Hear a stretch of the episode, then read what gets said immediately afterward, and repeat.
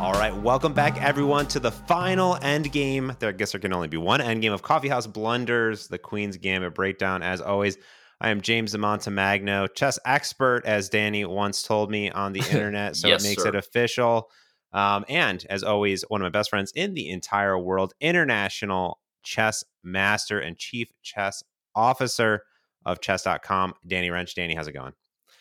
Oh man, it is going great, and uh, once again, an incredible, incredible intro by the guy that is uh, the voice of the voice and the host of this show and Batman by Night. I will say, once you say it on the internet, it's official. So you are a chess expert, and you delivered yet again here in our prep for this final episode. But um, dude, you already know I'm pumped. I won't repeat things I said off air until it's appropriate to say them on air. Now that we're recording, but I will just say that I I binged yet again last night, episode six and seven, because I wanted to watch episode seven. But Shauna had not seen episode six. So that means I watched episode six and seven again. I have now seen episode six four times, which as good as that episode is, I'm I'm I'm good now. I've now seen it enough times, but I am super pumped to talk about episode seven. But you're done. So you're, you're done. You're done. Uh, yeah, and I'm not done in a bad way. It honestly, again, like made me appreciate everything I said in last week's episode. So I won't say it again, but just you know the the you know Anya Taylor Joy's you know just her like the way she did chess, and actually my wife eh, taught me something about episode six that I didn't know because I was saying like, hey, look, when she does this, like that's a little awkward, but like look how like how confident and smooth like she she really became a real chess player. And Shauna said, which I didn't know, Anya Taylor Joy's background is actually as a dancer even before her acting career blew up Mm. and that the way she approached her prep for the Queen's Gambit as an actress was she treated every chess game like it was a choreographed dance scene. So what she did was memorize all of the moves, not even so much as like the, the chess, right? But just literally from like how she was going to play the moves, how she was going to play the pieces, and the way her body language was going to be at the board. I didn't know that. So Shauna told me that, that she, because of her background in dance, um, that's the the approach she took to all of the chess scenes, treating them like they were a choreographed kind of dance segment from start to finish. So interesting fact.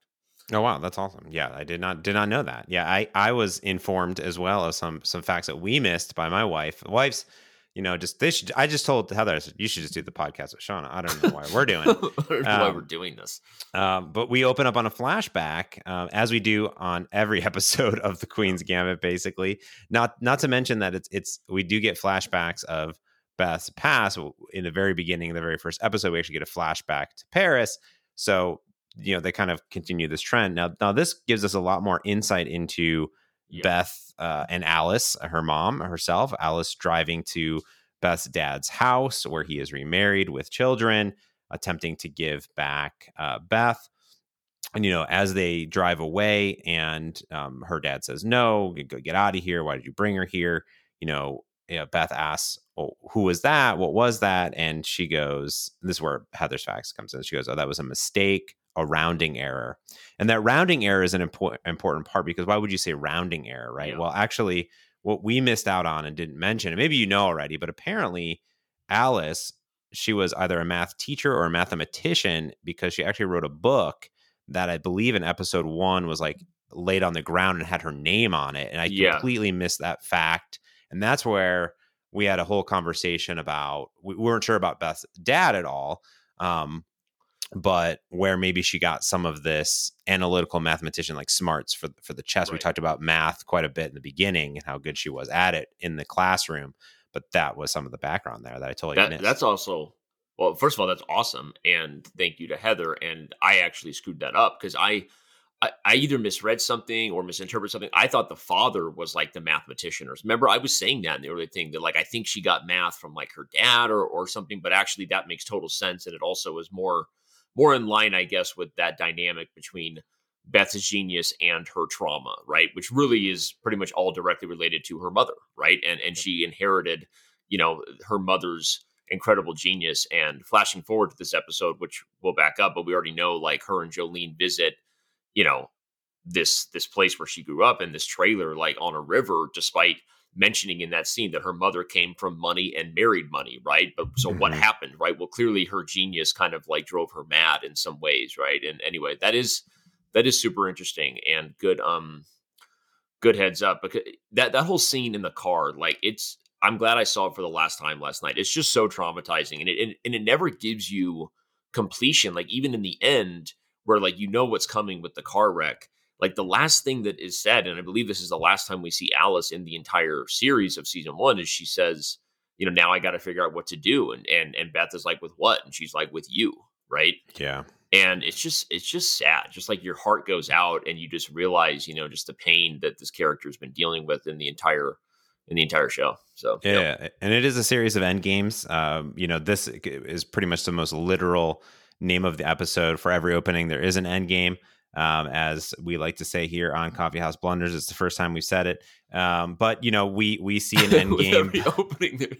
First of all, eat your heart out, Marvel. We just you just crushed with every opening. There is an end game. That's better than anything Doctor Strange said. What did he say? He's like, we're in the end game now. Like whatever. Yeah, that not you, cool. James Montemagno just crushed that. That's what I do. I've been I've been I've been sitting on that for a few days. So um, yeah, you know, we we we see the the end game of Alice and her dad, who you know basically just you know leave you know doesn't want to take her back. We see the end game of alice and beth. We see obviously the bigger end game uh, of borgov as we get to later on but we you know get to our first end game uh, a second end game i guess would be of mr scheibel because jolene is back and she showed up at the end of episode six and she didn't yep. come there just to party. She came there because uh, mr scheibel has passed and she wanted to you know inform beth of this. And yeah, through this experience, you know, Beth is sort of a hot mess still at this point, mm-hmm. and she has, for all intents, just really kind of given up on on everything, and she doesn't even know if she's going to go to Moscow. She doesn't know if she's going to go play the Soviets, and Jolene kind of, you know, brings her back, and through this tragedy of Mister Scheibel passing, um, re- reconnects the two of them, and yep. for the better. I mean Totally. And and to break down some of the specific moments that happened there as you kind of yeah, I mean that's the summary. Jolene shows up and kind of saves the day. And I think it starts when, you know, the episode ended with her at the door, then they're they're both kind of going to bed. And it's it's almost like it's reminiscent of when they were together, right? In the mm-hmm. in the Catholic Christian, you know, orphanage they grew up in, right? And and Beth is like, God, I got to stop the pills, got to stop drinking. And Jolene's like, Yeah, you think, right? Kind of yeah. thing, right? And then Jolene kind of like reveals that indeed she did steal the Modern Chess Openings book, right? Yeah. And gives Beth back the book that she took because she was jealous that she got adopted, right? And uh, and then the scene in the car like really left a mark for me because like it was is that moment where Jolene's kind of sharing where she's at. She's a paralegal, right? She's at this she's at this law office and she's trying to work her way up and and and says, you know, I'm trying to get what you have kind of thing to Beth and and all these things for her and Beth is like looking at her and she's like, you know, you just don't you just don't know like, you know, or appreciate like, you know, basically, you know, what you represent or what you have and and your talent and all that stuff. And I think that there's a lot of people that have said this to Beth over the entire like series, right? Uh, in different ways, whether it's like the admiration she's gotten from her from her male peers like the Beltiks and and and, and Benny, right? Or there's the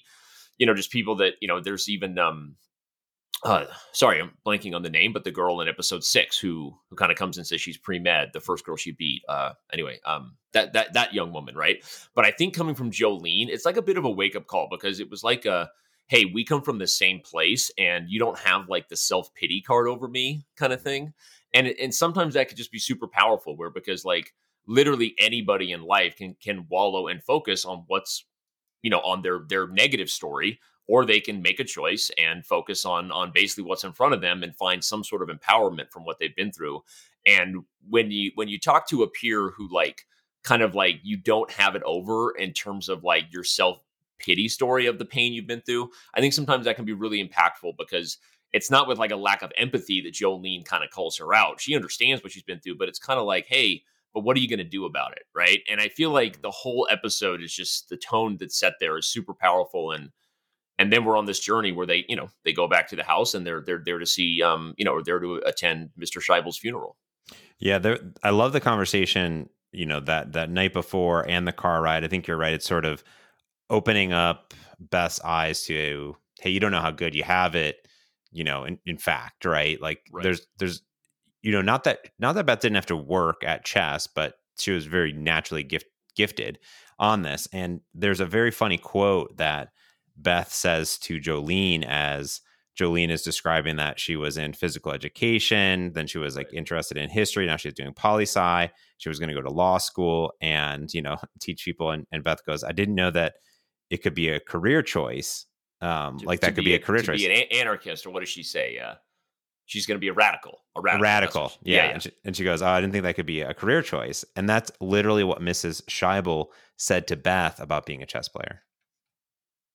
Ah, yeah, yeah, I didn't catch that. Remember, That's, like, uh, yeah, like, like she didn't know. Like, it was very similar phrase, basically. So in that situation, it was fascinating because there obviously is a lot of uh, a Mrs. Wheatley. I mean, a Mrs. Wheatley in in Beth, obviously. And I remember, like, af- when, Beth went to go play her very first games, she's like, "Oh, I didn't know that could be, you know, that that that, that could be a career choice. So that was something that you could do, right? And that there was money in this." And Right. and then there's kind of this Beth kind of saying it there, and then the car ride happens, and I think that that, that sort of opens her eyes up a little bit more, like, oh, like you can do this, and this is a thing, and this, you know, Right. is is good. But yeah, you're right. Then they go back to the house, and yeah, I wrote down exactly what you said, which was, yeah, I, I'm still fascinated. Like, what was I, I want a Alice spinoff in some I know. weird I way? to know. And, and also, it's it's it's as much as we um, obviously in the chess world, you know, to to go back to to business real quick. Clearly, the whole chess world has benefited from you know the Queen's Gambit boost, right? Mhm. and it's been it's reignited interest of those who forgot they had it and of course brought new people in but we've uh, the nat the discussion naturally happens like hey i wonder if they're going to do a sequel right? And um, people are like no the whole thing is based on the book. There's no sequel at whatever. And i think it was our chief of product said i'll give you 13 reasons why there could be a sequel right? Mhm. and of course 13 reasons why was literally talk about a show that was supposed to be one season and from start to finish had it had a beginning and an end right it's literally based on unfortunately you know a suicide right of, of Yeah. the main character and they turned it into what four or five seasons Yeah. and the and, and i no one really cares about it. forget like the the interest of chess and why it might be really cool if this became a long running thing for the for the growth of chess but regardless of that there are some things they do that potentially plant the seed like alice's storyline because they they don't even bring conclusion right they say like hey she came from money she married money and then like jolene's like what happened and i believe beth is like well it's complicated right Yep. and that's kind of it and so you're 100% right i was like man like i want to know what happened there how did we get here Yeah, yeah. There's there's a lot of there's a lot of you know missing elements in this story arc, even though we do learn so much more, and we we get to some end games. that Sometimes we don't know how we get there. You know, Hey. So that's life. oh man, I want endgames to be. This is gonna. I want to do a running bet with me and you, like meow. Like, how many times can you naturally fit endgame into your daily life? And if you like, whatever the bounty is, I will pay it. Okay, Like, that is so good. Sorry, go ahead. Well, as we know, uh, Mr. Scheibel has played his final move, and his end game is here at the funeral, and uh, they're sitting Uh. there. And oh, and this is kind of a sad scene. It's it's Yeah. sort of I think every I I don't know if everyone, at least me, I've, I've thought about this. Like, is what if I die? Like, who's going to show Right. up at my funeral? Right? I mean, I'm going to be cremated, but you know, it's like you know, who's Yeah. who's going to be there? And no one's there from the home, and like they're they're sitting there, no one's crying. They're pointing it out, and they say, you know, it looks like they're all or Beth says it looks like they're ready to go to the bank, you know, and cash in on whatever Mr. Scheibel has. I don't know. That's a super sad scene. Um, Yep. And um, after that, they go back to the home. So they kind of went to the home. They didn't want to go in, and then they Right. went to the funeral. They go back to the home, and Beth's like, "I want to go. It's go time." And this is, I mean, just to me, this is a super emotional scene. I played it back a few times. You know, Beth walks down into the. You know, we find out that a lot has happened in the house, right? Yep. Um, some of the people Oh, are the, gone. the, some of the, the lady broke her hip, right? Yep. Um, but she's still around, kind of old and ornery. Yeah, Um, yeah, super, ahead. yeah, worse almost now. Um, Mhm. and then yeah, she goes down into where she goes down into the basement where it all started. She sat sits at the table. She kind of takes it all in, and then she sees this beautiful, um, you know, memory board or whatever. Or this like all these paper clippings of of Beth's journey. Yeah. Yeah. Wow. and it's it's it's a super i mean i got emotional right there you know where like you realize like you know obviously mr scheibel was the closest thing she ever had to a father right hmm and he followed every bit of her life, right? And then she finds this picture of where he where he looks kind of like just you know, just it's so funny how he looks like almost shocked, but that someone's taking a picture in the photo, which I loved. And then you've got Beth behind him with like her hand on his shoulder, like and like and it represent it was a very awkward relationship, but also like a super intimate one. And uh and then it's like you finally get the release, like she finally like breaks down, right? Like and kind of cries and you know, obviously she's mourning the loss of Mr. Scheibel, but it's like so much more than that, right? I mean, especially the way they they they set the tone with the fact that she didn't have a dad and and the way her her mother and father handled her and and then uh you know for her to really just like finally like mourn a little bit instead of like you know suppressing which is like literally what the character has done the entire series right? Like now she's like breaking down and like acknowledging you know that she's just sad right? And then you got jolene there so comforting her yeah, there's always real moves leading up to the end game, and that's what we see. Um, you know, we we, we I'm get sipping a- the coffee here. By the way, this is a great morning. You and I have not recorded many of the shows this season in the morning, which I know it's Coffee House Blunder. So, so I want to share cheers. real quick that I I drank this coffee, blue bottle, um, out of my December coffee dripper by begotten for me by my bestie here, James wow. Montemagno, and wow. so I today I am drinking. I'm drinking some good blue bottle from uh, Ethiopia yeah, I forget exactly the farm, but I love the blue bottles come with uh, the breakdown, the story of where this coffee came from. Anyway, totally digressing into old school coffee house blunders, but really enjoying this cup of Joe as we as we make our final moves and transition from the middle to the end game. Uh, I'm gonna let you do it. It's awkward when I do it. It is. It is. It it, it just doesn't work. Doesn't. Work. No, I'm just. Um, I will say that. Yeah, I I also the reason I was 15 minutes late is I needed to to make some coffee. I needed to get into the mindset um, here because we see um, a little crusade come to an end game because the Christian Crusade no longer in Best Life. We are back, and you know Beth's got to get to Moscow. Like that is sort of this. Well, but there, there's piece. a whole breakdown that happens with the Christian Crusade, right? We should mm-hmm. probably. I mean, because I talked about how like the parallel again to Bobby Fischer was that he would turn away sponsors and and again I I, I, couldn't remember if there was like literally a direct reference to like a Christian crusade and obviously, you know, uh, communism being directly associated with atheism and, and Marxist, uh, you know, the, the whole, the whole thing. Right. But there's that scene where like, cause remember they paid her way to San Francisco. Yep. And, and that was already too late. Right. She did that and went, and now she's in a spot where they're like telling her the things she needs to say on their behalf. And she's like, I'm not going to say this crap. Right. Yeah. And, and then she has to give them back the money which is a huge thing because that whole process is like she's having these conversations with Benny on the phone and you're kind of proud of Beth for doing this, like doing what's right, but also like you can see that, you know, Benny, who just wants nothing but her chess success, is also mm-hmm. super frustrated with how they got here. And, you know, just that whole dynamic, I think is important, especially because of where we know the episode ends with ultimately, you know, the, the, the band gets back together, right? But I think that the the road they had to go through with like Beth crying and mourning and then having integrity and giving this money back but then like also just because you do that in life doesn't mean everything's happy again. Like she still had to feel the consequences of her actions and like she pretty much almost ruined her relationship with Benny right? Not just like as like you know lovers but also just as a friend right? He was like so i think that there's because that scene where like he hangs up on her like where she's sitting on the staircase talking it was like it was like like she needed to like find her own way again and mm-hmm. and she ends up relying on Jolene because you realize like even though she's kind of back grounded and doing the right things now she's made like a ton of mistakes because of her because of her substance abuse you know there, there were definitely some blunders leading up to this point and you know i think blunders. I think that uh, you know I, I do love that the scene of the Christian Crusade because you're right. You know, she stood her her moral high ground and said, you know, I I'm not going to do that and it's going to cost her, right? Because they had already invested significant money. And she's like, I'll just, well, whatever, I'll just pay you all back, right? And we know that Beth obviously has some money, but as we find out, it's not that much.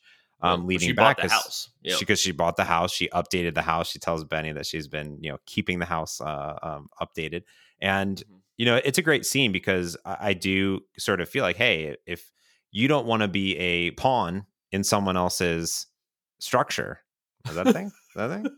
Is that a good thing? I mean, right? I mean, you don't you don't want to be on that e file and then all of a sudden, boom. Um, I don't know what happens. Anyways, anyways, what I'm saying is you don't want to be someone else's pawn, right? And that's sort of how this was going down and you know Beth's like, no, I'm not going to do that. And I do love the Ben. She calls Benny, and Benny's like, I don't got the money. She's, she's like, what do you mean you got, got the money? He's like, I don't got the money, right? Whether he has the money or not, we don't know. Right. Um, she does call him out for maybe gambling it all, all away. So you know Right. that's not that's not a good look. And um, and he's like, call the State Department of the Chess Federation, whatever. He's pissed. He hangs up on her. Yeah. and done, right? And Yeah. uh, and that that was that was awesome. And and uh, I mean, luckily, that wasn't the the end of that relationship. Um, but it was close. I mean, you you I guess you know you there's only so many um straws uh, before you break break right? And um and benny was was pissed multiple times right? I think that uh, you know when when she left new york he thought that she was going to come back they, he th- he thought that they had something Yep. um and they didn't. So there's i mean that happens uh, uh so i mean i like that she did this and and it made this move. I don't necessarily like that she you know pissed off benny so much but luckily benny's benny and he just really wants he's here for the chess let's just be honest. Yeah, honest he's here. I mean, he's here for the chess. I had I watched the episode six. You know the uh the sex scene, right, and where he immediately starts talking about chess again. My wife thought that was funny, and like the. uh But anyway, so yeah, we already know where Benny's head is at. You know, Benny's head is in the chess, and uh so. But all right, so where where are we at? Uh Where are we at? So we're so she's she's kind of on her own. She's you know we're we're going through a ton of stuff. We're reliving the past, but this time in a healthy way, not just sort of like traumatic flashbacks. She's kind of confronting, you know, her her loss, her pain, also the the damage she's created in these relationships, and the one person who's really still there and kind of has her back is the OG. You know, um, miss jolene yeah because she Miss, can't Miss get Jolene. She's not getting anything from the chess federation. She's not getting anything from the State Department. And yeah, Jolene steps up. They're playing squash. I think it's squash, Little- little right? squash. Yeah, squash. The, I never uh, played squash. Have you played squash? I've never played squash. I don't know, it looks like fun. I don't know. Yeah, it, it did look like fun. Um, I got to be honest. Um, I was like, I so I played, I played te- tether. Wait, tetherball's not quite the same. Um, you can play tetherball outside. I think. hmm Um, I've seen a lot of squash courts. You know what always scared me about squash is that they're hitting the ball so hard. And these guys are wearing goggles like for their eyes. Like you walk by the gym, I'm going to play basketball at the YMCA. I see some dudes playing squash, and I'm like, that just looks like it would hurt if the ball hits you. Yeah. And you're putting yourself in a really dangerous enclosed cage. So so yeah, that's my that's I my agree. why I never played squash. I agree. You know, I play golf because I hit the, the golf ball very far away from everybody. Yeah. But like that that thing comes back at you. right. It's it's like it's it's like worse than table tennis because table tennis like you can kind of see and prepare a little bit. And it's this little tiny little ball, but I don't know what that squash ball is, but it looks scary. Yeah. So, not about we it. played um we recently played the I forget the game you can kind of play on the beach where you have two rackets in a in a in a smash ball. It's it's kind of and you like you just hit it up to each other back and forth. You see how many you can get. You know, you see people doing that. It's like a wooden racket and like a little rubber ball. And uh we did that recently back in September. Um but uh but yeah, I don't know. I, I don't know. I'm I'm that's a that's a ball with it's a ball with rackets that I have never partaken. Yeah, I feel like you know when you have that racket, you're just like, get out of here. Let's see how long we can talk about this without talking about anything real. Well, let's end this game of all the shenanigans and let's get on a plane, Danny. We're on a plane again, and we're heading to the Soviet Union to Moscow. Moscow. And um, you've been there. It's a thing. You've, you've been there, right? It's yeah, beautiful. looks Moscow's a real place, not a made up place, right? For all you flat earthers out there, it's a real thing. Um, real place. and uh, yeah, so she's so she's flying to Moscow, and she's and she's in a good place, right? She's Mhm. she's uh, she's studying chess, and and she's um Serious. you know she's serious, she's ready to rock, and here we go, we're back in the motherland. As Yeah, I like the- to call it. The State Department gives her a handler, I will say. Yes, And I do love the exchange with this guy on on what- the plane. Yeah, she, she has no idea like what department this guy's from at all. And like Mhm. he's telling her that, you know, uh, you might see, you know, you might, you know, Get first he offers her signals. signals from Yeah. Borg. She's like, well, what would that look like? It's like, I don't know. And it's like, you know, you know, why, why, And, you know, is Uh-huh. like Russian interference or something Yeah, like this? yeah. Like what, what is Borgov going to do? Borgov has like never spoken to her really. Right. And, um, nor does he really speak to her at all, even in, in this one. But, Yeah. um, No, it is a funny scene because it does represent some of the. I think it was kind of silly. Like first he he gets the drink, offers her a drink, she says no, and then like says no drinking, and she's like, "Well, you just offered me a drink." He's like, "That was a test," Yep. and then starts saying all the things that they might do. But there's sort of like a level of paranoia where Beth is like, "This is insane. Like I don't even know what to tell you." And uh, Like, I came for yeah. chess. I came for Yeah, chess. I came for the chess. I don't know if you know, we're all chess players, and we're going to be playing chess. Yeah. And um, but yeah, yeah, we're there. It's we're in Moscow. It's lovely. Um, I I never been. I've never been to Russia. I have a few friends, including you, that have been to Russia. I, Well, they show I- the Kremlin, they show the Mhm. Spassky building, right, which is just absolutely the Kremlin is amazing as well as the Spassky building. It's and there's something magical about the I don't know. I mean, originally I would think of like movies like Anastasia, like as a kid, like the Russian princess, you know, and Mm. whatever. But like the the archi- uh, the architecture and just it's uh, it's you know that's kind of the symbol of hey, we're we're in we're in Moscow, baby. yeah, Um, gives me so- that tet- Tetris vibe. yeah, So- Tetris vibe, love it. The Yeah. brick. Yep, Alexei Po- Po- Potnivov is the creator of of Tetris from Russia. Um, there's a whole backstory that I'll link to a very great video of the entire Really? history of Tetris I don't- and how Okay, I gotta check this out. Yeah, it's super good. It, it- you know how how Alexi, who who actually worked at Microsoft uh, for a little bit of time, um, maybe still does. Where does Alexi work? Maybe still works at Microsoft. Could be, maybe not. Oh. But anyways, yeah, he worked in like this studio and he developed Tetris literally on you know the government, you know R and D center, um, and that's where it was created. It's a whole it's a whole thing. He was working working there. They basically tried to take it from him, but like he was able to get. I don't think he. I don't think he got a lot of money from Tetris itself because of the time in the era. Like basically, you know, Russia kind of owned it. it. It's this whole backstory. I'll give the whole thing. It's great. Um, Okay, can't wait. it- it's good. His, it's a good like history lesson because it's of the era, kind of in a way. I mean, Mm. granted that happened in kind of like the 80s or whatnot, but still kind kind of similar esque. You know, not a lot has changed between those two times. Anyways, we're there, and I love Beth goes into her room. I love that. I love like the handlers. Like this room's a lot like so much nicer than mine.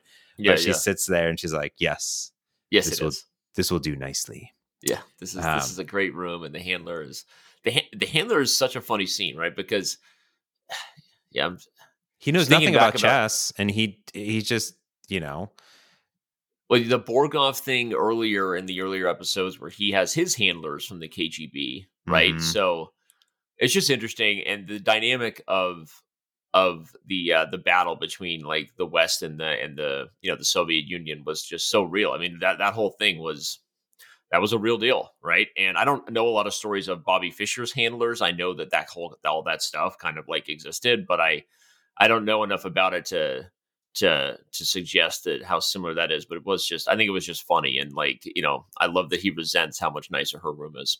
So Yeah. And uh, chess starts. I love. I wrote down this entire. I wanted to ask you about this quote from Thomas Huxley, which is the chessboard is the world. The pieces are the phenomena of the universe. The mhm. rules of the game are what we call the laws of nature, and the player on the other side is hidden from us. so I don't know what to say about that quote besides sounds great, right? Sounds- Like it, it sounds great. Like I I uh I think it's uh I think chess chess as a as like what we'll call it like like the the the lore of chess or like the the symbol of like strategic thinking that the game is like outside of there's like the professional world of chess players where a lot of them just think like Beth, like uh, to remind us in episode six, where they ask her if she does puzzles, and she's like, I always considered them a waste of time. They would never happen in a real game, right? She's a she's what I would classify as a gamer. Like for whatever reason, she figured out she had talent for something, and it was like it was because she was good that she got even better. She wants to win. She wants to crush for whatever sense of self fulfillment she gets by destroying another man's ego, right? That's who she is. And then there are people that are like kind of like the scientists who are, I would say, more like the technical Borgovs who appreciate like the mathematical simplicity of like just like how technical the game can be and that it's a game of like black and white, complete information. And then I would say there's like the artist of chess. And that's kind of like quotes like that remind me of like people who just love like the the beauty of the game. They look at it like it's art, right? And I've never been uh, in that like third class because like I I look at art and I think it's either really bright and pretty or that that I'm not a big guy who just like looks at like you know an artist and a painting and like dives in for hours on like the symbolism of how the colors interact and how that's representation of like universal stuff. And as someone who's quite the existentialist right and contemplates the meaning of life and his and his purpose on a regular basis like i don't know why i'm here. I mean i, I am that person but when it comes to chess and like the art part of it like i just never have been that person right? It's, i look at it the same way i look at art. Like that's a pretty picture or it's not. I'm not into it. Let's move on so I'm sorry. I'm just being. This yes. is just me, right? I'm just not the artist chess player, and that sort of quote is like the the beauty and the symbolism of the game. And you know, I had a friend when we were younger who literally talked about chess like as like a representation of like the balance of the universe, like Taoism. Like it was like everything about chess is the yin and the yang and the balance, and like you can sacrifice pieces for the initiative, and there's always a perfect balance of struggle for power between black and white on the board. And the, and all and I literally blacked out like ten minutes into you know ten minutes ago. Right? I'm oh, like, yeah. I, I get it. I don't know what to say. I'm like playing to win the game. I get you. So I'm I'm a little more like on the Beth circle, like that line of thinking as far as like why I got good at chess more than I am on I just appreciated the beauty of the game kind of thing. Yeah, and I couldn't even really find why this because if I if I looked up Thomas Huxley, he was like an English biologist, and there's really nothing in his Wikipedia page about chess at all. Or it wasn't like right. a chess player. Anyways, it was very odd, but it was it's a beautiful quote. I agree. It's a beautiful quote. I don't know anything why what rationale behind it, but it's definitely there. What I wanted to ask you though is they open this definitely up, there. It's definitely there. It's definitely a thing. And I was going to ask you. This is unlike any other chess setup that we've right. ever seen. It's almost like a runway in the middle. And you have been to Moscow. You have played chess in Russia, and I not in tournaments like that. I can tell you that that it was it was it's a beautiful setup for sure. Is is it realistic? Is this like? I mean, it is. It is. Um, I would say again, and I think I said this in earlier episodes. One of the one of the only things I found unrealistic about some of these elite events they created for the show was how close the fans are. Mm. Right, like sitting right up on top of them. You know, in some ways. Um, but as far as like the stage, right? And like kind of the dark, the dark, um, like the dark lighting for where people sit, right? And then like sort of the overexposed lighting over where the chess players are playing, right? You're with me on that, right? How they how they outline that. That's that's that's kind of realistic. I mean, we're about to see Tata Steel kick off here, um, actually tomorrow um, on on chess.com, which is, you know, like I always say, it's kind of like the Wimbledon of chess, been around forever, a super tournament. They are playing it in person. I'm going to be very interested to see what the restrictions are for COVID and how this all goes. But, um, but but that's like that's like a very well lit room in like more of like a feels like a just a wooden floor ballroom. That's a very common setting, and but that setting is also you know very realistic. The the dark the dark lit sort of amphitheater, and then the people on stage, the chess players were kind of putting on a show, like they're almost like a Broadway play kind of feel, right? So that that is like a setting that you've seen a lot of world championship matches on, and you know everything else in the room is dark besides the light over the chessboard of these elites. So that would be realistic, other than the fact that like the people watching are like like right on top of them, right? Like yeah. It, they're like arms length away. Other than that, I mean, that's you know, it's an epic setting not not a super common setting, but it is a realistic one. It is something that you know you've seen for sure. Got it. Got it. Yeah, it was. They had all the boards like in a row. It's, it's, it's kind of the first time we've seen this sort of setup here, and they're calling out. This is a big match. This is. Can you talk maybe about the significance of this match? Because we've seen a lot of matches and sort of how they've increased, but this is sort of the coup d'état. Like this is the the big one. Right. Well, again, they've been setting this up like from the beginning as far as like going to Moscow. If you win this, you go to Moscow kind of thing, right? Like the US championship. And mm-hmm. they've been setting this up as like so the like the climax of all of her chess experiences, right? This is this is the big one, like you said. What what word did you just use? It was a fancier word than I know. The coup, coup d'état. I think that's a real word. I think it's a real thing. Coup d'état. That's a no? that, that's a fancy word. Kind of like Jolene says she used a lot of fancy words. That's true. Um, when she had her interview at the law firm, um, that was a fancy word. Anyway, so yeah, so it's the coup d'état, um, and um, the, the uh, her magnum opus. Can I say that? Yeah, I think that, is I that think a that's thing? a thing. Yeah. Yeah. Okay. Wow. Sounding smart. Um, no, so it's but I would say that's just all been part of like the the fictional storyline of the Queen's Gambit. There had to be a journey and sort of a you know a way that she was going to ultimately either like make it as a person and a chess player or not. And I think that again, Moscow is like a chess capital of the world. Um, it's it's a city that has you know held like many world championship matches. It's you know a city that has held historically one of the strongest um, open and regular tournaments. Um, it's an open semi kind of club, the Aeroflot Open, um, which existed before that, before it was named after the Russian airline. I forget, but like, and that's actually usually held in God, what's the hotel? The hotel that's actually very close to the Kremlin in this Spassky building. Um, so like all that stuff like plays well with chess and chess lovers, chess historians, chess players, because there's no way you would question that an epic finale, a coup d'etat, would take place in Moscow with Beth being the American there to fight against the Soviet Union and this rival Borgov, right? But if eh, eh, I'm so kind of the question you were asking is whether whether that's like a you're asking whether that's like a realistic thing for this to be like the big event or mm-hmm. Mm-hmm. okay yeah so so it is right but again there's no like what i said in, in the beginning when like when there was the qualification that happened for moscow there was no like there's no grand prix that ties a us championship to like events in moscow and paris right? Like that's never existed. So i was clarifying that that's that part of it but there are there are similar things to that right? There have been you know events that if you're the top american you you would maybe get to play in the candidates and and represent america there. And so all of that stuff is loosely accurate enough that it that it you know it makes sense.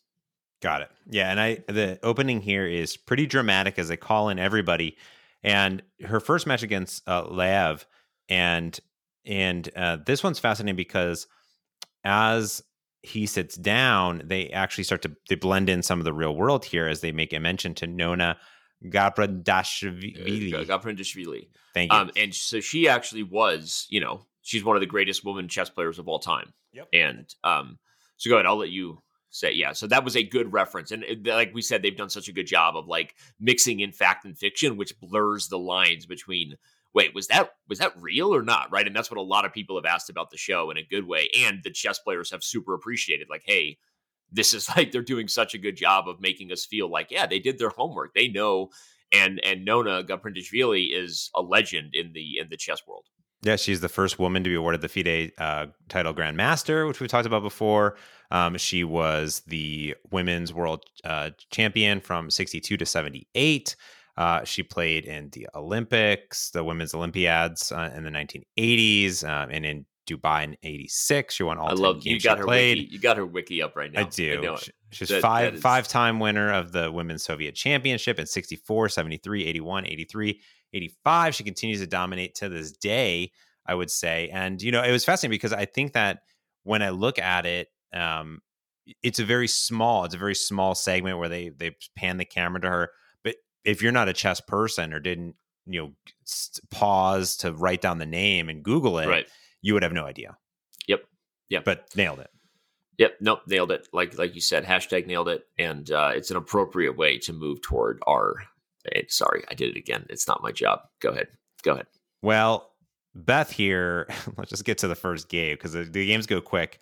Uh, the first one here versus Lav is 27 move victory. That's fast game danny it's super fast. Yeah, no, and that's that's what that's what Beth's known for, right? Is uh, when she's successful, she's historically anyway crushing people, and uh, and yeah, it sets the tone that she's found herself again, right? We already we've seen this dog and pony dance before. We've seen her show up and be a baller, and then at some point in the event get pulled back into her, you know, her demons went out, right? So, but yeah, this is definitely a sign that like, okay, Beth is back. She crushes this guy, and we love it. Yep.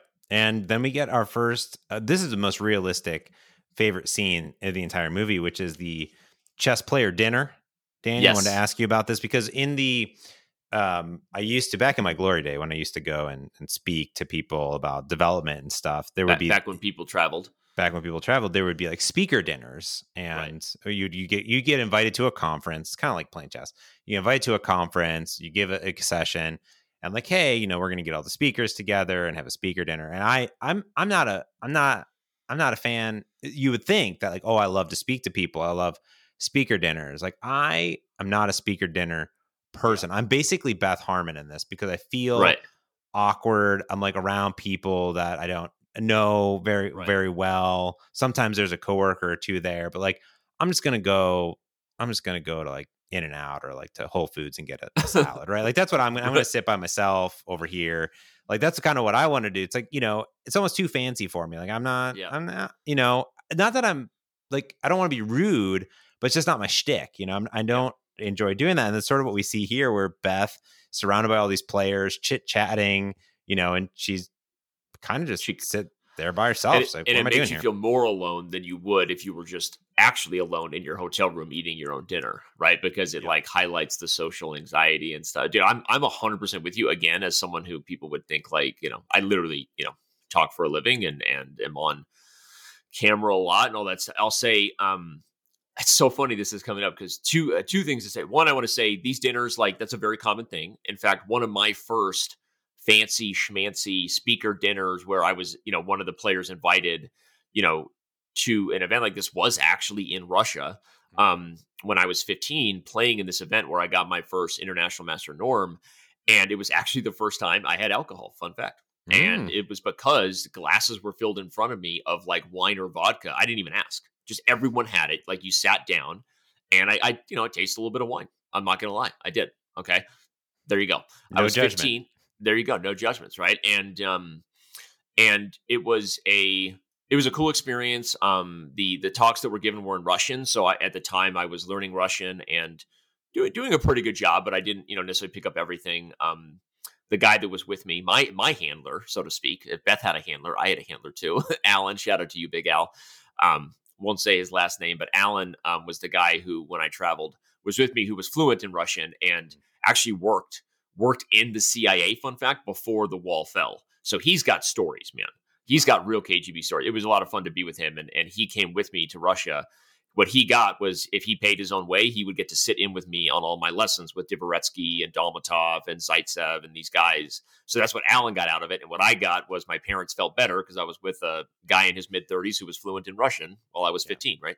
So anyway, long story short, um, those dinners really do exist. Fun fact: that was when Danny had his first sip of of uh, alcohol, um, and uh, and then then to the you know the social anxiety part, dude. I totally relate to that. In fact, I was interviewing a guy yesterday for a job, um, who who we may hire as um uh, someone to be kind of kind of work in our community management uh, stuff, and and he said he met me in Norway, which was the last time I was at maybe one of these dinners, which was in in 2019. We were in Oslo for the Fischer Random World Chess Championship, and Magnus was there, and Hikaru was there, and little little did I know that would be like the last event I was traveling to, right? Because we came home, had the holidays in 2019, and then COVID hit, right? Um, and he said he met me, and I and I felt bad, but I told him, I said, you know, one thing that I really struggle with is being in a room where I know people know me and I don't know them. Like it literally makes my skin crawl. And it's a weird thing. And that's not like an ego thing because I'm like, obviously in the chess world, it's like, uh, you know, we're not, you know, we're not, you know, major celebrities or anything, but when you're in a chess setting, right? And clearly people recognize you because you're on freaking camera all the time in a talking head, right? It literally gives me social anxiety. And I don't share that often and like very, but it's really a thing that I have. And sometimes it makes me seem a little more awkward or I go out of my way to like call my wife so I can be on the phone in a corner because it really bothers me if I feel like I'm standing in a room and someone's looking at me and I know they're about to introduce themselves. It like it it makes me nervous. It's a weird Hmm. thing. I get social anxiety.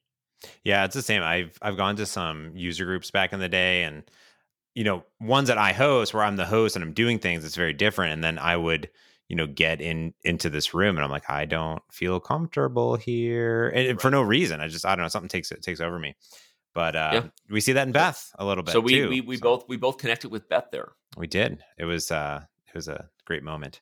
Um, I mean, when you can be like, wow, I have like uh, just this one thing in common with one of the greatest chess players of all time then uh then boom uh so she continues to crush over here my favorite was the end of the third game um, which i don't actually know who she played i think we saw the the scene for a little bit but this is the first time that borgov gets up and looks at her end game she, Yeah. he studies her board big move and she turns around she's walking away because they leave the, the chess area at the end of each if, after they win or lose uh, gracefully or not as we will see and Borgov gets up because he's like, I can't, you know, I don't know if it was a quick game or what it was, but um, this is is kind of very uh, not typical of him. Well, and it also is a sign that that that he kind of is paying attention, I guess. And we already knew he's been paying attention, but this is like the fact that they go out of their way to have the scene of like Beth noticing that he's noticing, right? Yeah. Mm-hmm. And it kind of creates that we already know where we're headed here. We're headed for the epic Borgov Beth showdown, right? Harmon versus Borgov. And it'll be again, we've had in Mexico City, we've had Paris, right? And this is going to be the third, the third rematch. Um, but I think that's kind of what they're just setting the tone. And also, you know, I, I'm kind of saving my point about the Borgov Beth relationship. And I read what some people thought the interpretation was on the internet, even after watching it again last night. And I think I think there's more to that, and maybe more potentially for a sequel than just like him acknowledging a rival, as far as like how she's kind of won him over a little bit, you know. And I think, um, and I think this is just another scene that's interesting, and it's just building up toward the uh toward our showdown, you know. Yep. And every time that Beth leaves the building, the crowds continue to grow and swarm her. Started with just a few people. She kind of is becoming this this idol in in Russia, which is cool. Yeah, I love that. I love so, that. So cool. It just kind of completely swamps her, and she's like, you know, taken taken by it. Uh, and it's really cool. And we, we kind of see that trend continue to go. We see a few more matches really quick. Hellstrom, who marches off and just gets super pissed off. And then we see Shapkin, who is a graceful exit, you know, out. You, you see this difference in players as they get beat by by Beth um, back and forth, and we land on this beautiful scene right before my favorite match. Match number six is my favorite, but we see this beautiful breakfast scene in Russia, which I'm assuming is reminiscent to all of your breakfasts in Russia, Always. where an 11 Always. year 11 year old asks you if you would like a big, beautiful glass of vodka in the morning. Hundred percent. Um, yeah, no, it is. Uh, that yeah, that doesn't actually happen. But yes. Um. Anyway, so it's uh, it's what what is it about it? I feel like there's something. And even as you're describing it, and I'm remembering watching it last night. Like the, it's kind of a celebration of where Beth has been, and I think that the, you know, she's in a place where chess players are appreciated Mm-hmm. Right. And that's one of the things that we know. Like, there's the scene in the US Championship where Benny is like literally resentful over the fact that they're superstars and they're, you know, and like that whole scene where he just like tears down the room, right? Yeah. The, uh, where they're playing the US Championship in Ohio. And, and, um, and it, that part of it is real and whether you know the breakfasts were that you know extravagant and whether you know people were waiting paparazzi to, to cheer and take pictures like I'm I'm going to guess that's a little overdone. Uh, you know, I wasn't there in the 60s and 70s, you know, but I will say that the the general, you know, story is like again because chess was a Soviet sponsored, a Soviet uh supported state state sponsored sport, you know, and and you know the things we've talked about many times in the series like chess players were deeply appreciated throughout Eastern Europe um and and Russia and um and so I think that's kind of like that's kind of the the way she feels about that, right? And we already know in episode six where she kind of told uh, Cleo like she could live anywhere, right? And and could do anything. Mm-hmm. And I think there's a part of Beth, and I, without spoiling the total ending yet, we're gonna get to where like she likes she likes where she's at. She likes Russia. She likes being appreciated, and they definitely set the tone of how she's, you know, she's appreciated there for who she is. That's true. It's a good way of looking at it. Where we, I think we take a lot of sports ball for granted, where a lot of you know sports players or celebrities and in the chess world it hasn't wasn't that way where yeah you're right in russia it, it is and these these people are a big deal and and anyone that's even there is a big deal and um, we we sort of see that in the celebrity status of some of these other players as they were introduced in the very beginning the round of applause just like the amount of people that are there the amount of people that are gathering especially for the end end uh, match there but uh, before we get to the borgov match we get a luchenko match and i love luchenko what great hair what great yeah. swag, just everything about him. And there's all these well, flashbacks where he's like he's like sleeping while they're all watching a movie or whatever, you know. Um, yeah. Just this guy, I love everything about him. I just love him.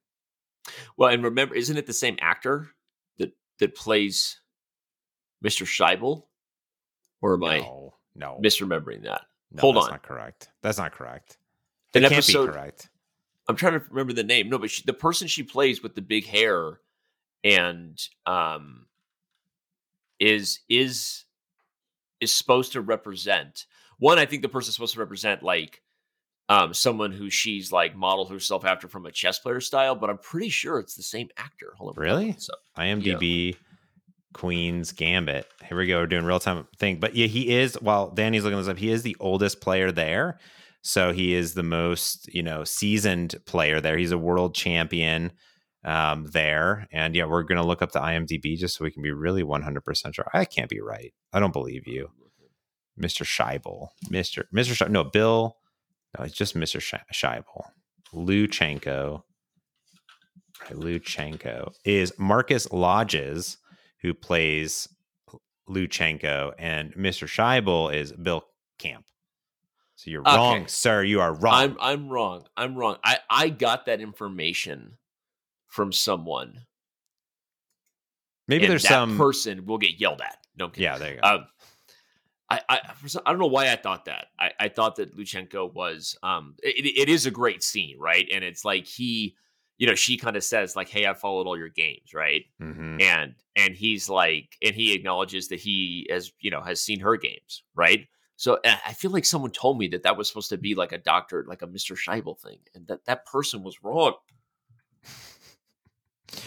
Well, I will say that they that person Marcus Loges also was a producer on all of all seven episodes. So there's that. Ah, okay, so maybe that was uh, a cool thing too. That he, uh, yeah, you're right. That was wrong, and you know another wrong piece of information by Dan. Hold on, she also uh, mentioned Luchenko's game since she was young, maybe with you know Mr. Scheibel. Maybe Mr. Scheibel taught her about her. It's hard to say.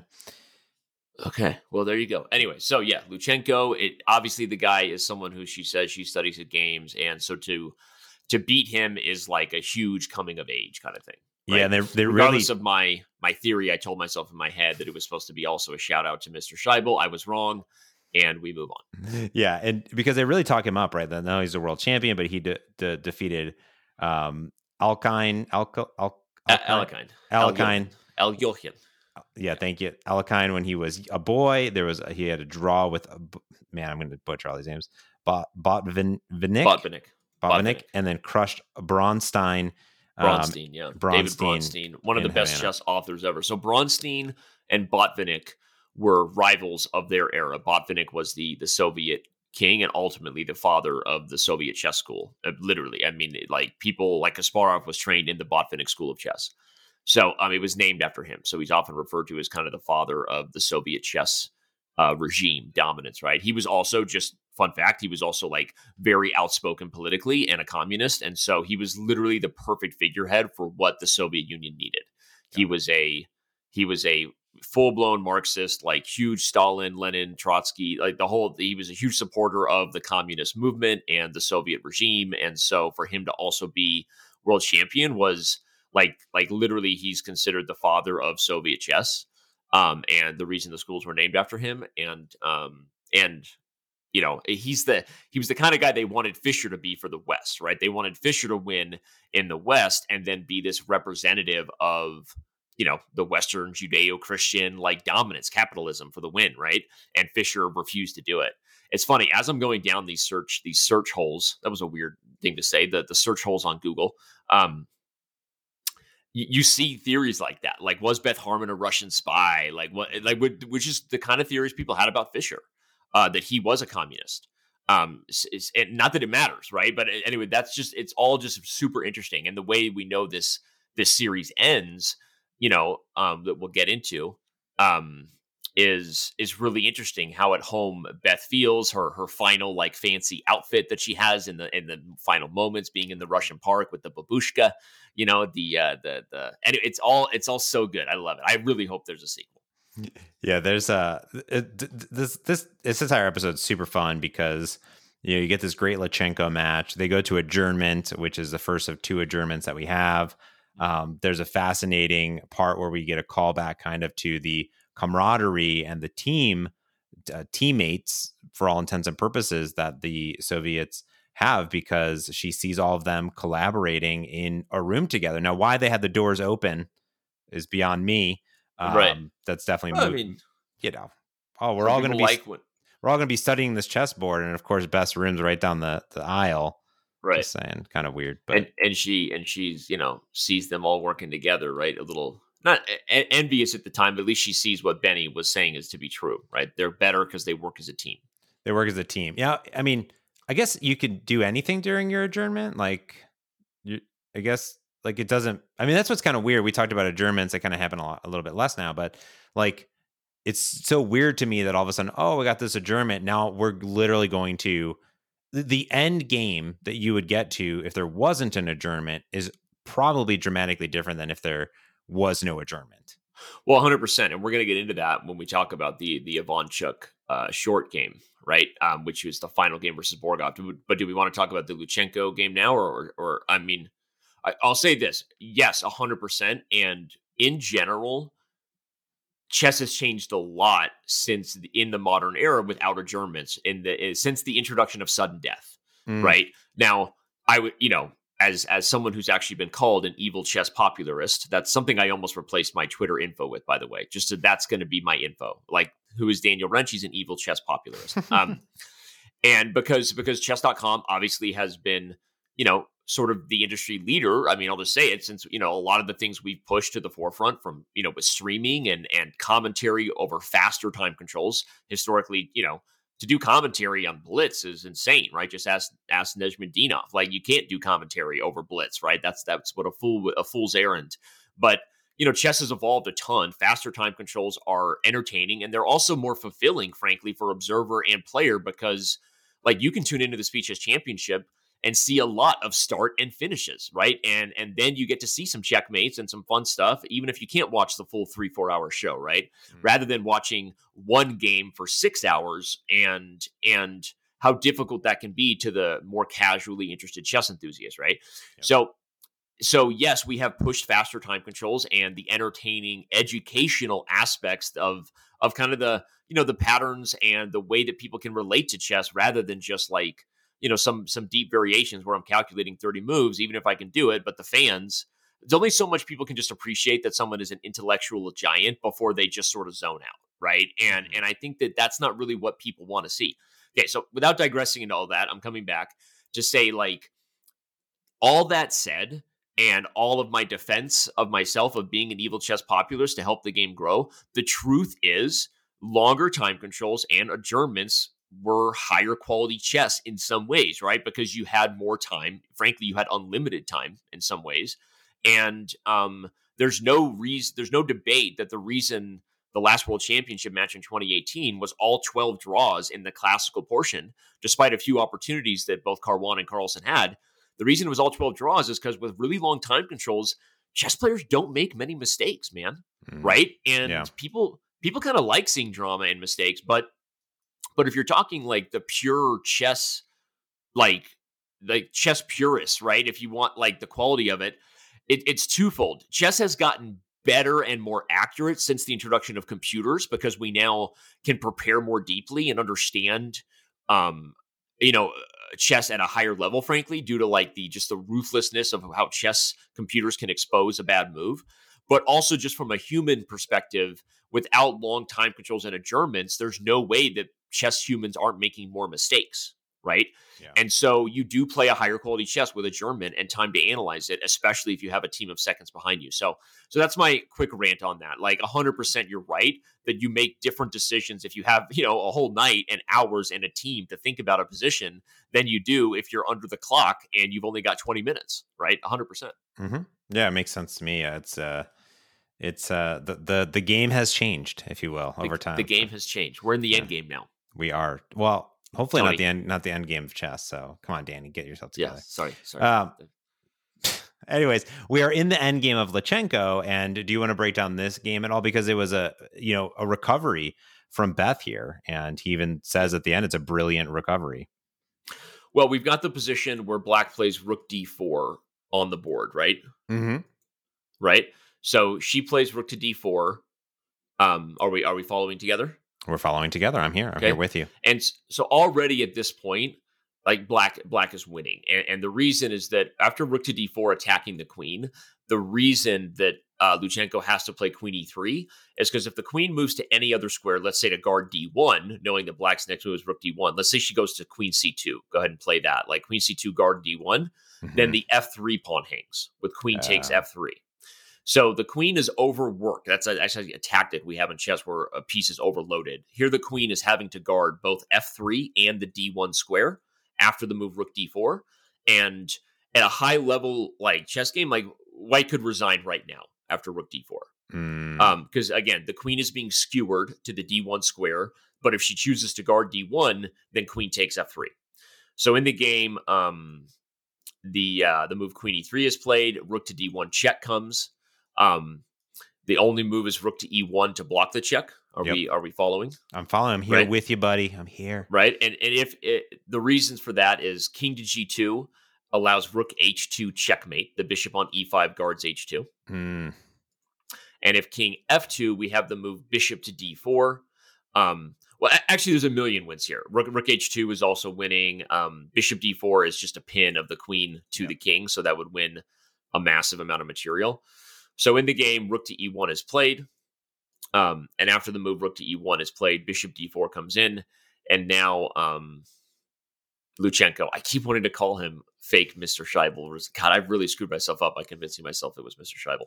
Um, anyway, he resigns because the queen is skewered to the rook on g1. Yep. Um, if you move the queen, I can even take e1 and then take g1, right? Um, so black is just winning a massive amount of material, and um, and the game is over.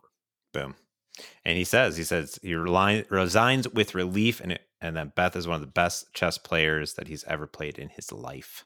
I just like love it. Yeah, I love, I love, it. I love that dude. I just want more of that dude. Like, can I get a Luchenko? Luchenko. Luchenko spinoff? Can So we, get- good. can we get a Luchenko spinoff? That'd be great. I love his. What hair. has he been good. through? God knows. Man. If that hair Um, could talk, right?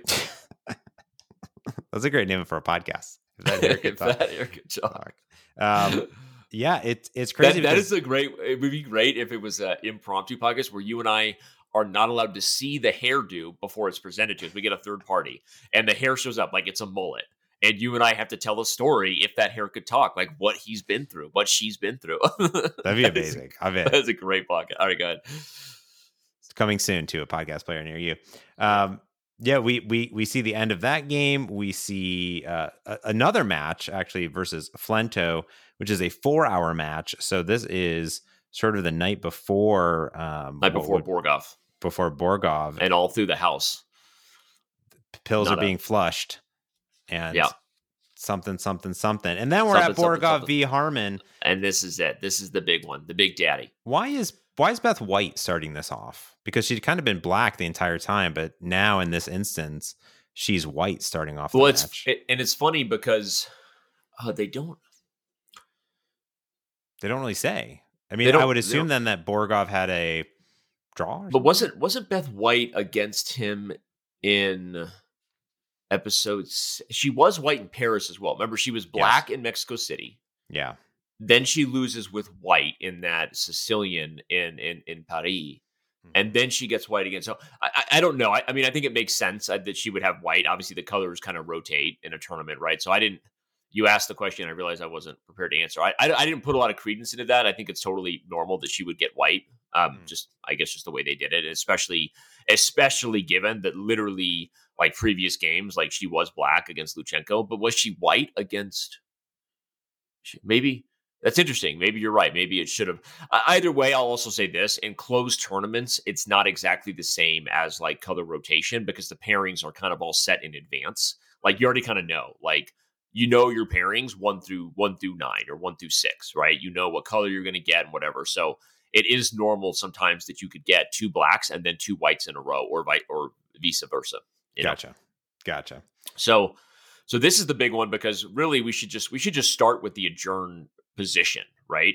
Well, I kind of want to talk about the call for adjournment, right? Which is Yeah, the it- start of it- that adjournment, which is the entire audience gasps back in uh in shock, to be honest with you, Yeah. that Borgov calls for adjournment. Right. Which is again, so there's there's a lot there's a lot to this, right? There's usually a the person who calls for adjournment like it either believes it's a critical moment for sure, but also potentially believes that they're worse. Okay. Mm. And so the reason the crowd gasps is because it's sort of an admission by Borgov that he needs to look at this beast, right?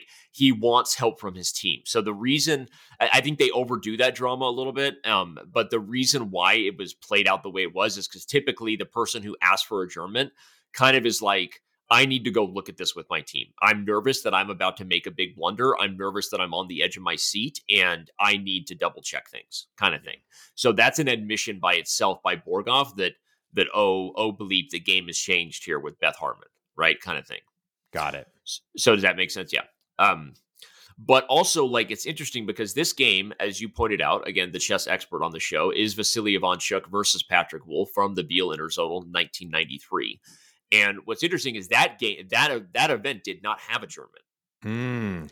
And and so this is just a massive shout out to whoever whoever consulted on this chess. I mean, I know Garry Kasparov was there, Bruce Pin. I mean, not that he needs a shout out, but this is like what what we're about to break down here with the chess everybody is just awesome in regards to why the Queen's Gambit again just like shook the chess world and is by far the gold standard going forward. Because the position that they adjourn with Motzi is is from Ivanchuk Wolf. But in that game, as you pointed out, on move 36, Ivanchuk played the move G4, hmm which which is a mistake. And it was a bad move by Ivanchuk, and the game is eventually drawn because of it. Like basically, White blows the advantage with this move. Um, and and didn't have the luxury of adjournment, but it's still super critical. Not just that the G4 was played, but this is one of the first times I think in the show where they don't just pay homage to a famous game, they actually improve upon the over the board chess that was played, right? Yeah. And so the move that Beth plays after, and I want you to break down the whole like all the scenes of like, you know, the team of seconds being behind her. But the move that Beth plays is an improvement over Ivanchuk's G4. And the computer, uh, I've been letting the engine run the whole time just to prove that that's how well they did the chess. That it's it's not just an improvement like subjectively, and then they they make up dramatic moves in the show, right? The move that she plays, 3796, and the line that follows is super forcing. And if Ivanchuk had played that against Wolff, he probably would have won the game the yeah. move, the game that he, that she goes on to beat Borgov here. Yeah. So go is- ahead. I, it's just epic. It, it is. It's it's super nutty and it's super fascinating because this is German gets called, and then we we do kind of see that exact opposite play. Um, because fortunately, our good friend Townes is back. Townes is back, and our lives, Danny. Um, funny Townsy, Townsy, I- I the love- creeper. Do you like him? Do you hate him? You don't know. you but don't know he's here. he's here. Um, randomly from a Kentucky like uh Lexington the Lexington Post or whatever. He's in Russia. But you know, this is a, a fun scene because she gives this big nod to Mr. Scheibel. She's being interviewed by, you know, question here and there. Uh, She's asked about, you know, how she learned chess, all this stuff, gives a real good shout out to Mr. Scheibel. And then as she's walking her way, you know, Townes makes a call out.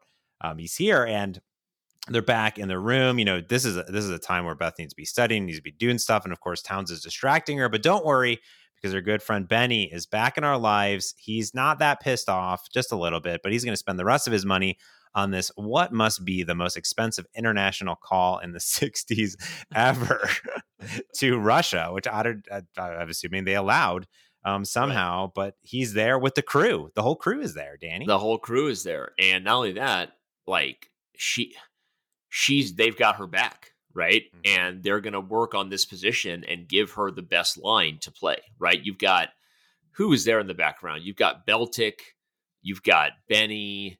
Help me out here. We're everybody, right? Which, by the way, is the boys, right? Matt and Mike, Matt and Mike, right? The boys, like the boys.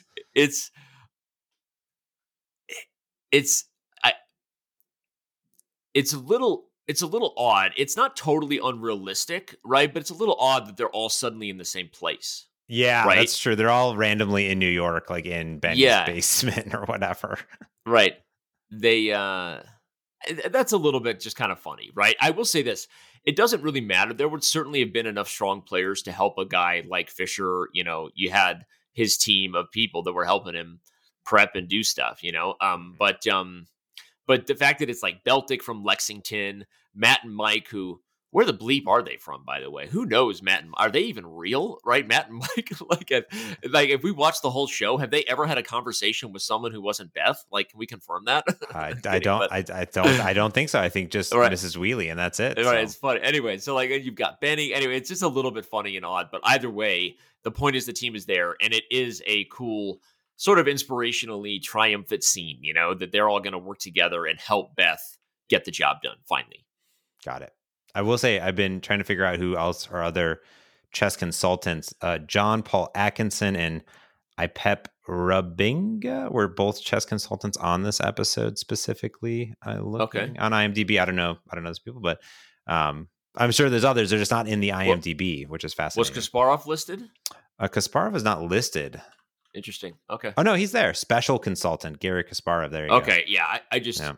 I feel like he had. He. I mean, because this is like such a high level chess like improvement and interesting way to like present the power of adjournment, the fact that they improve on a famous game between Ivanchuk and Patrick. Well, I mean, it just I just don't know. I, I just I would have a super hard time believing that didn't have the direct influence of the hand of the king. Let's you know, see. Mr. Uh, Garry Kasparov himself. Uh, other special consultants, Bruce Pandolfini. Yep, Bruce. Bruce, Bruce Pandolfini. Um, um, he was in episode six. I told you that, right? Mm-hmm. He's the he's the local tournament director who comes out and gets her some Advil or whatever the the, the stuff there and tells her she can't smoke. Mm-hmm. Um, my, boy Bruce, who I've been chatting with recently, because fun fact, we're bringing a Bruce bot to chess.com. We, oh. Everyone loves the bots right now, the Beth Harmon bots. You can play against personalities that are kind of shaped around the chess level and the chess style of someone. And we've been working with Bruce who shout out to Bruce, by the way, 2021 is his 50th anniversary of when he became a, a professional chess coach. He told me this year. This oh, is wow. his 50th year and he's still coaching. And so we're going to release a Bruce Pandolfini bot soon and kind of have him on a show. And I've known Bruce for a very long time. If you don't know Bruce, Bruce literally is a legend. Like, not only is basically the entire movie searching for Bobby Fischer with Josh Waitzkin kind of based on him just as much as Josh, which which is the coach who Ben Kingsley plays, the actor, right? That's based on based on Bruce Pandolfini. But he also was one of the first like commentators of like a massively followed chess match, which was Fischer's match versus Spassky in '72. He was a commentator for that. Um, and he's just literally a legend. I mean, he was one of he was Fabiano Caruana's first chess coach, uh, or at least one of them, right? Fabi now obviously the number one American and recently challenged Carlsen. So small digression, but you mentioned Bruce Pandolfini is listed in the IMDb, and he is a an absolute legend. So nice, boom. Um, yeah, so we get to it. I mean, there's a whole thing. They're going through every single move. What if he plays this? What if he plays this? What if he plays this? What if he plays this? What if he plays this?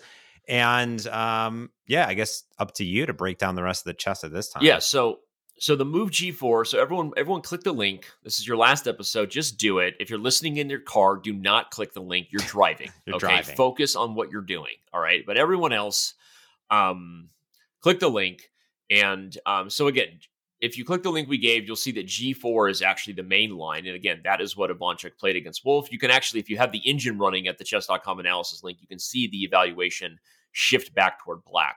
Mm-hmm. Uh, but the move 96 is the best and it's what the what Beth plays, right? It's what um, the team recommends. And um, there's a number of moves that can be played here. We're not going to go into it. like if he takes the knight, this and that. But ultimately, I've been letting the engine run, and I can say like they they followed very well. Borgov pretty much plays what the computer thinks is best for black with Rook A4, mm-hmm. which is a double attack on the E4 pawn. The knight on F6 and the Rook hit the pawn. Yep. Uh, B3 is played though, and that's kind of like the key move for Beth. Like you let black take this pawn and the reason is that now, after the trade on d6, bishop takes e6 is forced because if you take on d6 back, there's a move knight f8 check, which wins immediately a fork of the king and queen. Oh, got it. So, so now this is kind of like, and I'm forgetting the exact body language. Like you, it's kind of a cool inspirational scene. You're sort of flashing back to like what what all the boys said that they helped her prepare, like how he's kind of like looking at her after she plays moves. Right? There's like the drama of like she's kind of surprising him. He has to play bishop takes e6. It's the only move to stop the fork. And after d takes e6, now you take back the knight. And the key is the move e7. That this move e7 is preparing to get a queen on e8, right? So white is like, white has gambited the pawn on e4 for this super powerful pass pawn on e7, right? Um, because if you do the material count, black is actually up a pawn in the Mm. position, but the e7 pawn is a monster. Yeah. Um, so black plays d5. That again, if you let the computer think, is the best move. But this allows the move bishop c5 to overprotect the e7 pawn, and after queen to e8, queen f3, preparing multiple things, including queen f5 check and maybe the the sacrifice we're going to see. Uh, the Borgov attacks the bishop on c5 with queen c6, and white just reinforces b4. She plays this move kind of quickly, and then Borgov, I remember, like he kind of shuffles, body language just goes back to e8. And this is this is the big moment, right, where you see the whole idea of the sacrifice come to come to the uh, the thrilling end. Yeah.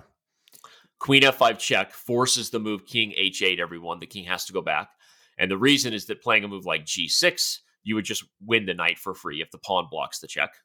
Got it. If the move queen to g6 would be played, white can trade on g6 with the queen, king takes, and then play rook takes f6, removing the knight so that on the next move you can get a new queen on e8. You know what? I'll even give the new link that I'm creating here as I analyze this. I'll save it. And so everyone can kind of see the variations I'm entering as they go. Um, so after king h8, we get this move queen takes f6, which is just crazy brilliant.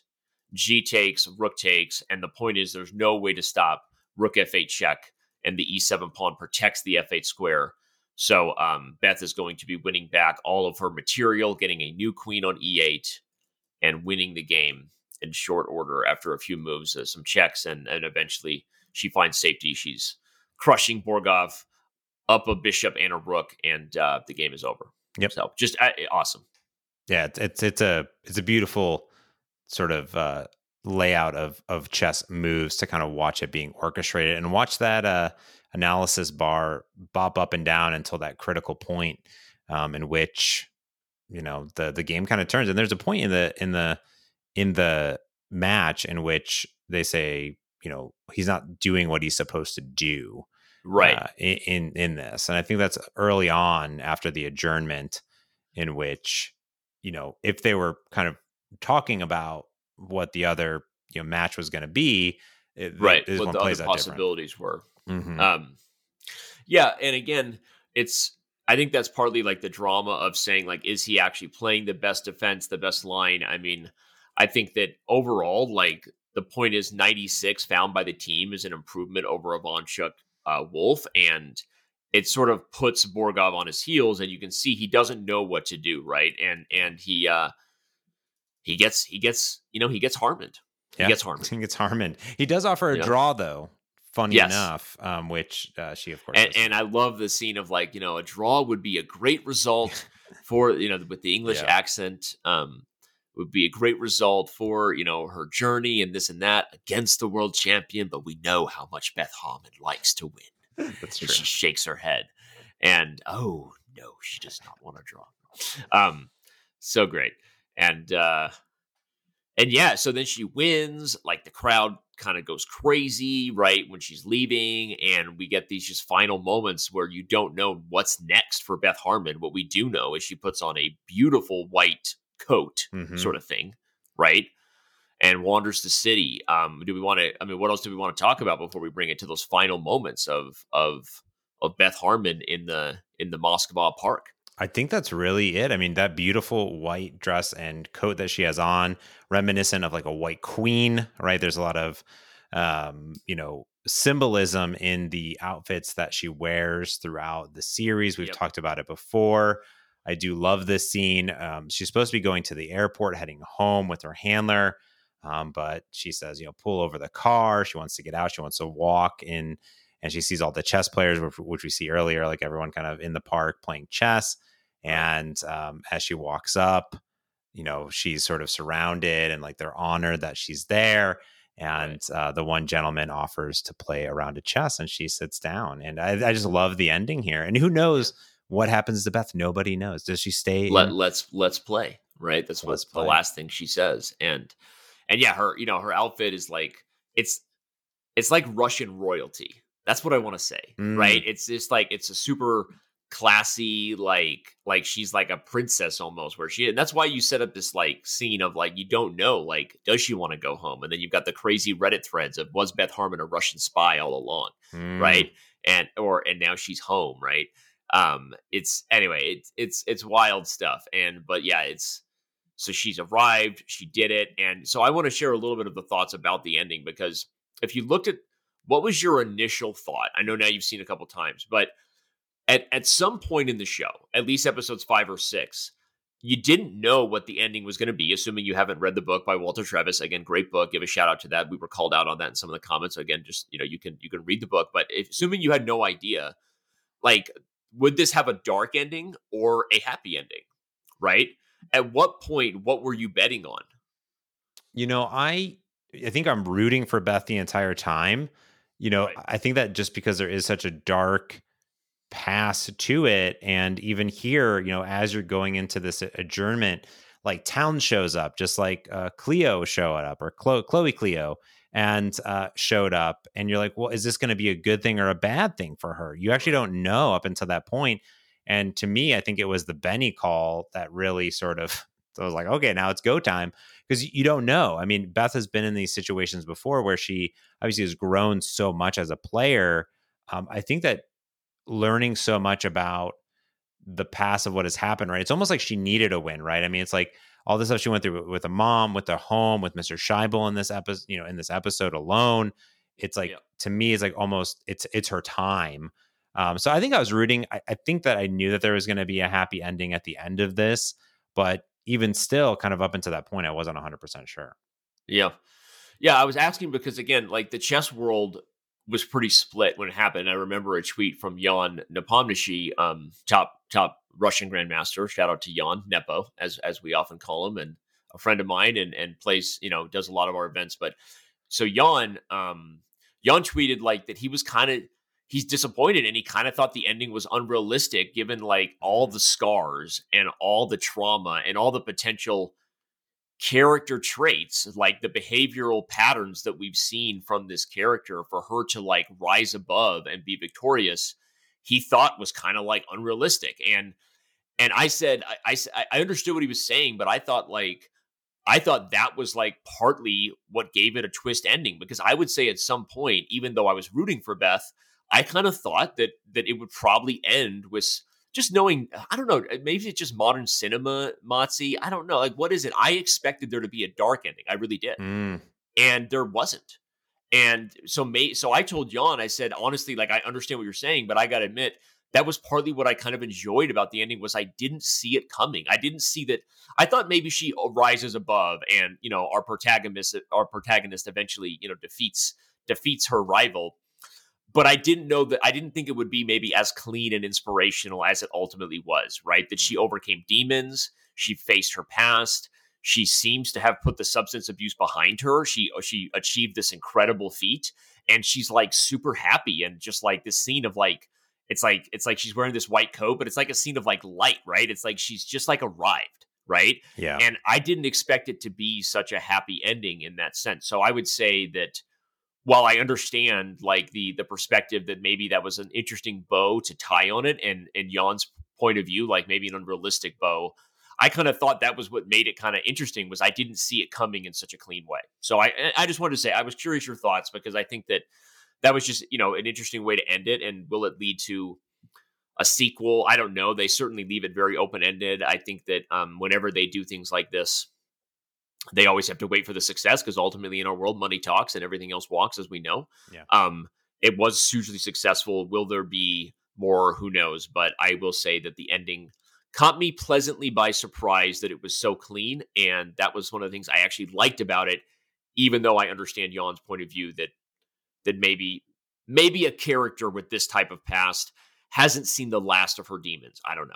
Yeah it's always it's always hard when you watch so many movies and they're like, oh, this this rom com's gonna have a happy ending, and this one's gonna right. have a happy ending, and like, oh, this, you know, oh, and then at the end there's a twist and someone stabs that person. You know, it's like, oh, okay, like you just you just you're like, okay, great, you know, and so I think to this this to me was a nice conclusion because there was such a big struggle, right? Had had Beth won one of those games earlier, then that wouldn't have been such an epic conclusion. But this is her third try at beating Borgov, and she's grown so much through the years and as a chess player and up until this point, and she's got a team behind her now. These are things that didn't happen in earlier matches where Borgov had those. You know, he had that advantage um, there. So to me, this was a very nice kind of conclusion. While it was nice, it is a limited series, as they say. They didn't. They don't say season one. They say a limited series. So as as we could imagine, at least the initial thought going into into this is that this is it. This is the end. And if this is how it ends, I, I am happy with it, Danny. Yeah, I I, I agree. And it, it was an awesome ride. This podcast was also quite the ride. We started off, we brought back Coffee House Blunders, Wild 2020. Turns out Dan gets COVID midway through. Didn't see that coming. Mm-mm. Has a podcast. Is he going to die after that podcast? Nobody knew. Nobody right? Knew. We the Mott's squeezes every possible reference to the end game in the last end game. The end game of our of our podcast season two is now. And uh and we did it, man. We did it. And that is another chapter in the Coffee House Blunders saga. Now, we may come back for a season three. Danny and I have been floating around some ideas. We want to hear from you. Go to blunders.fm, leave a comment on the page there, hit a contact button, or leave comment on the YouTube. We've been floating some ideas. We're not going to tell you what those ideas are, but Danny and I have been thinking about some stuff. So definitely keep the podcast floating around in your podcast player. But Danny, I want to thank you for your expertise in every single move and every single analysis from your real world perspective of living through a lot of this in your life. And I know that everyone that has listened um, to the podcast up until this point that I know has really enjoyed your perspective and a tiny bit of mine. I don't think that's true at all. And you, uh, I think that it has to be really noted again that even though I'm giving the chess breakdown, Mott's Mott's is the guy driving the ship, and he really put, frankly, more, more, more probably effort and prep into the, what chess we were going to break down, and then I sit down and act like I knew it all along.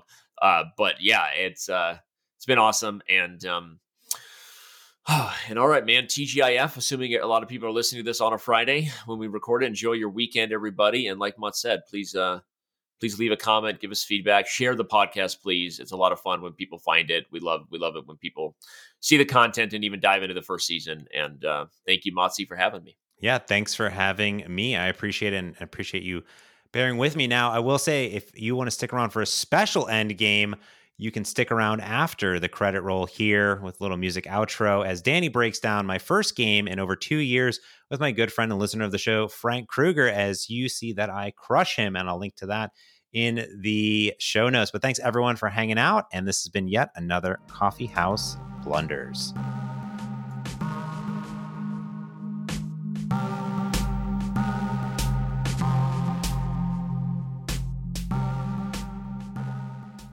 All right, and we're back.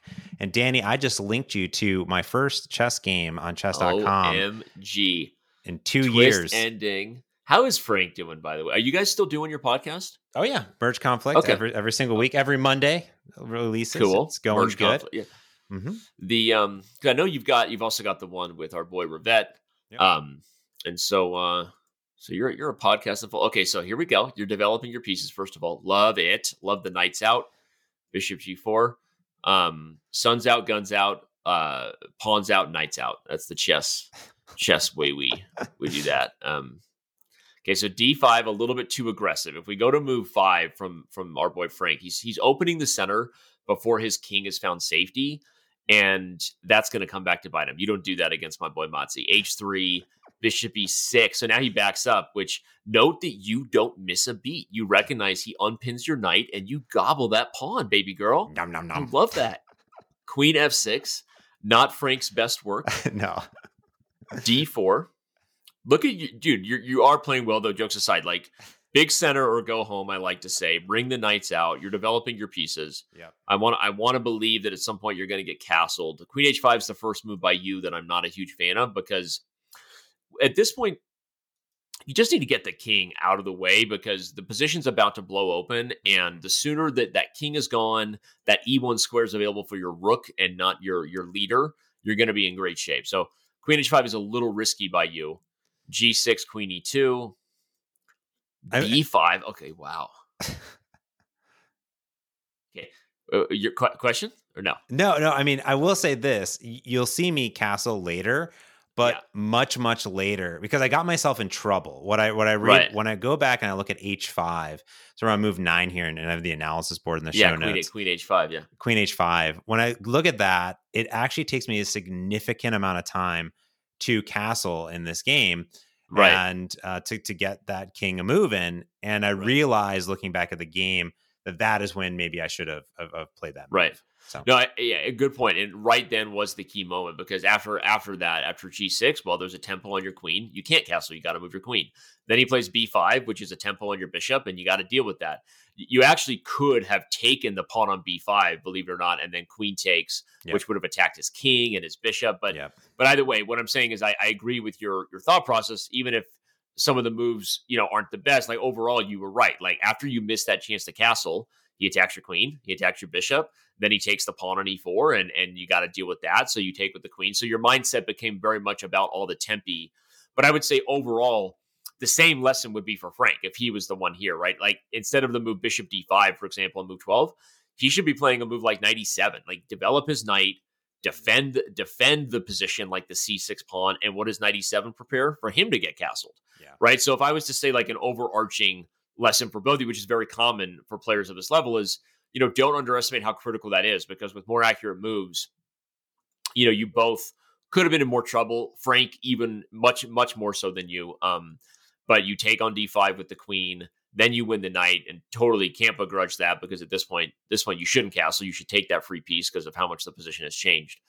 Um, and then you take another bishop. So you you were man, you were like Pac Man. This is like uh, speaking of which, by the way, we got this old school like big old like joystick Pac-Man that I hooked up to our big TV with like an adapter with like the yellow and red whatever yeah. auxiliary cables into like an HDMI Mhm. and the girls are obsessed with Pac-Man. I love it. that's Anyway. awesome. Um, so then Queen E6 is played, and you trade queens. And so at this point, this point you've done a great job because you're up so many pieces. Oh, and then you fork him on D6. You are a nasty, dirty dog. You are all over it. At this point on move 20, it doesn't matter if you castle or not. You know, you you've won you've won the house, as they say, Yeah, and it continues to be good. Eventually you do get castled, I see. And, and you take it home. Good Yeah. stuff, man. I mean, honestly, I think that the lesson was for sure Frank opened the center way too aggressively, needs to prioritize development and getting castled. You kind of you kind of could have lost the thread because you didn't do it, but overall his path was was was set for doom because he continued to play aggressively and never got his king safe. Yep. Yep. The, yep. So that it was it was a good one. He did lose on time, but I think that we all know that he really just lost. Yeah, you were you were up plus uh, you were up a measly 25 points according to Yeah. the computer in the final position. So. Yeah. My favorite move was the fork. I think that was, you know, I I, I saw it, you know, and I think that doing a lot of the chess analysis on the show, why kind of bring this up and and looking and watching a lot of what we've done is is that, you know, there's these opportunities on the board that sometimes present themselves. So taking a little bit of time to find it. And I think that that was, I don't really remember myself actively engaging to have a fork like that and look and to get material. So I do think that even Yeah. though I haven't played chess for a long time, I've watched a lot. I've watched a lot of analysis that you've done on chess.com and, and on Twitch. And of course, and breaking down some of these games in the Queen's Gambit, making me realize of of how the pieces move across the board and the opportunity that that they can present themselves. Because in that move, I could have done some other things. I could have brought out my bishop, or I could have, you know, I could have, um, um, you know, done some other move there, castled for But- instance. yeah, but you were I- you had a heads up. Yeah. yeah. So, anyways, No, I, I uh, great great description, and I think um sometimes that's how chess goes. Like people get really into it, and then you kind of fall out. Then maybe like the chess edutainment that is online kind of piques your interest again, and then you come back, and maybe you're looking at the board a little bit, you know, differently. And I think that's a really good description. And and the fact that you, I mean, you, it's no disrespect to Frank. You're, you know, obviously better player, more experienced, but I think despite my kind of critiques of you playing Queen H5, like overall, that was like you just kind of crushed it, right? And you didn't miss almost any of your tactical opportunities. You, you saw the fork, you know, you won the other, you know, you won the bishop. So I think that that's a good example of just kind of having a clear head, seeing the tactics in front of you, not deciding what you're going to do in advance, but really just seeing the board in front of you. And way to go, man! Seriously, thank chess you. expert Motz, James Montemagno. There you have it. Well, thank you, Danny, for breaking that down, and I'm, I'm glad that I did okay in your eyes. That's that's all. I can die happy. My end game is now complete. So you you you you didn't need to do it, but you did it anyway. You know. Um, that's what I do. love you, man. This has been fun. All right, talk to you later. Bye.